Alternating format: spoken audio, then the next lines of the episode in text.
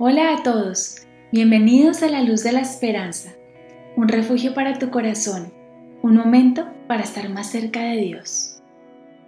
No me gusta equivocarme, pero junto a ti es un placer. Hoy es un día nuevo, un día de renovación.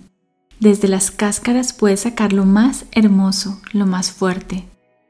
Hoy es un día de luz, de amor, de sentirme contenida y abrazada por ti, y por eso te doy las gracias, Señor.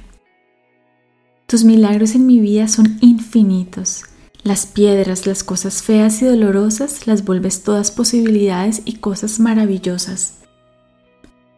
Señor, contigo me aprendo a conocer, me aprendo a observar y analizar y sobre todo a querer y amar. Me miro con lo que me gusta y con lo que no, y todo te lo presento a ti. Pero hoy, Señor, hoy te quiero hacer una confesión. Hoy te confieso que no me gusta equivocarme, me da miedo.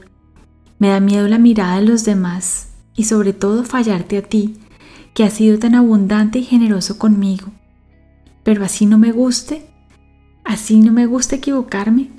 Cuando camino de tu lado, es como ir con un amigo, como ir con un papá amoroso, algo así, con algo con una presencia muy tierna y muy fuerte a la vez que me sostiene y me acompaña pero que me da la libertad necesaria para andar por mi propia cuenta. Siempre estás dispuesto junto a mí, y cuando me caigo en el barro y me ensucio mi vestido, tú me levantas del piso, así, llena de tierra, toda manchada con las rodillas arañadas.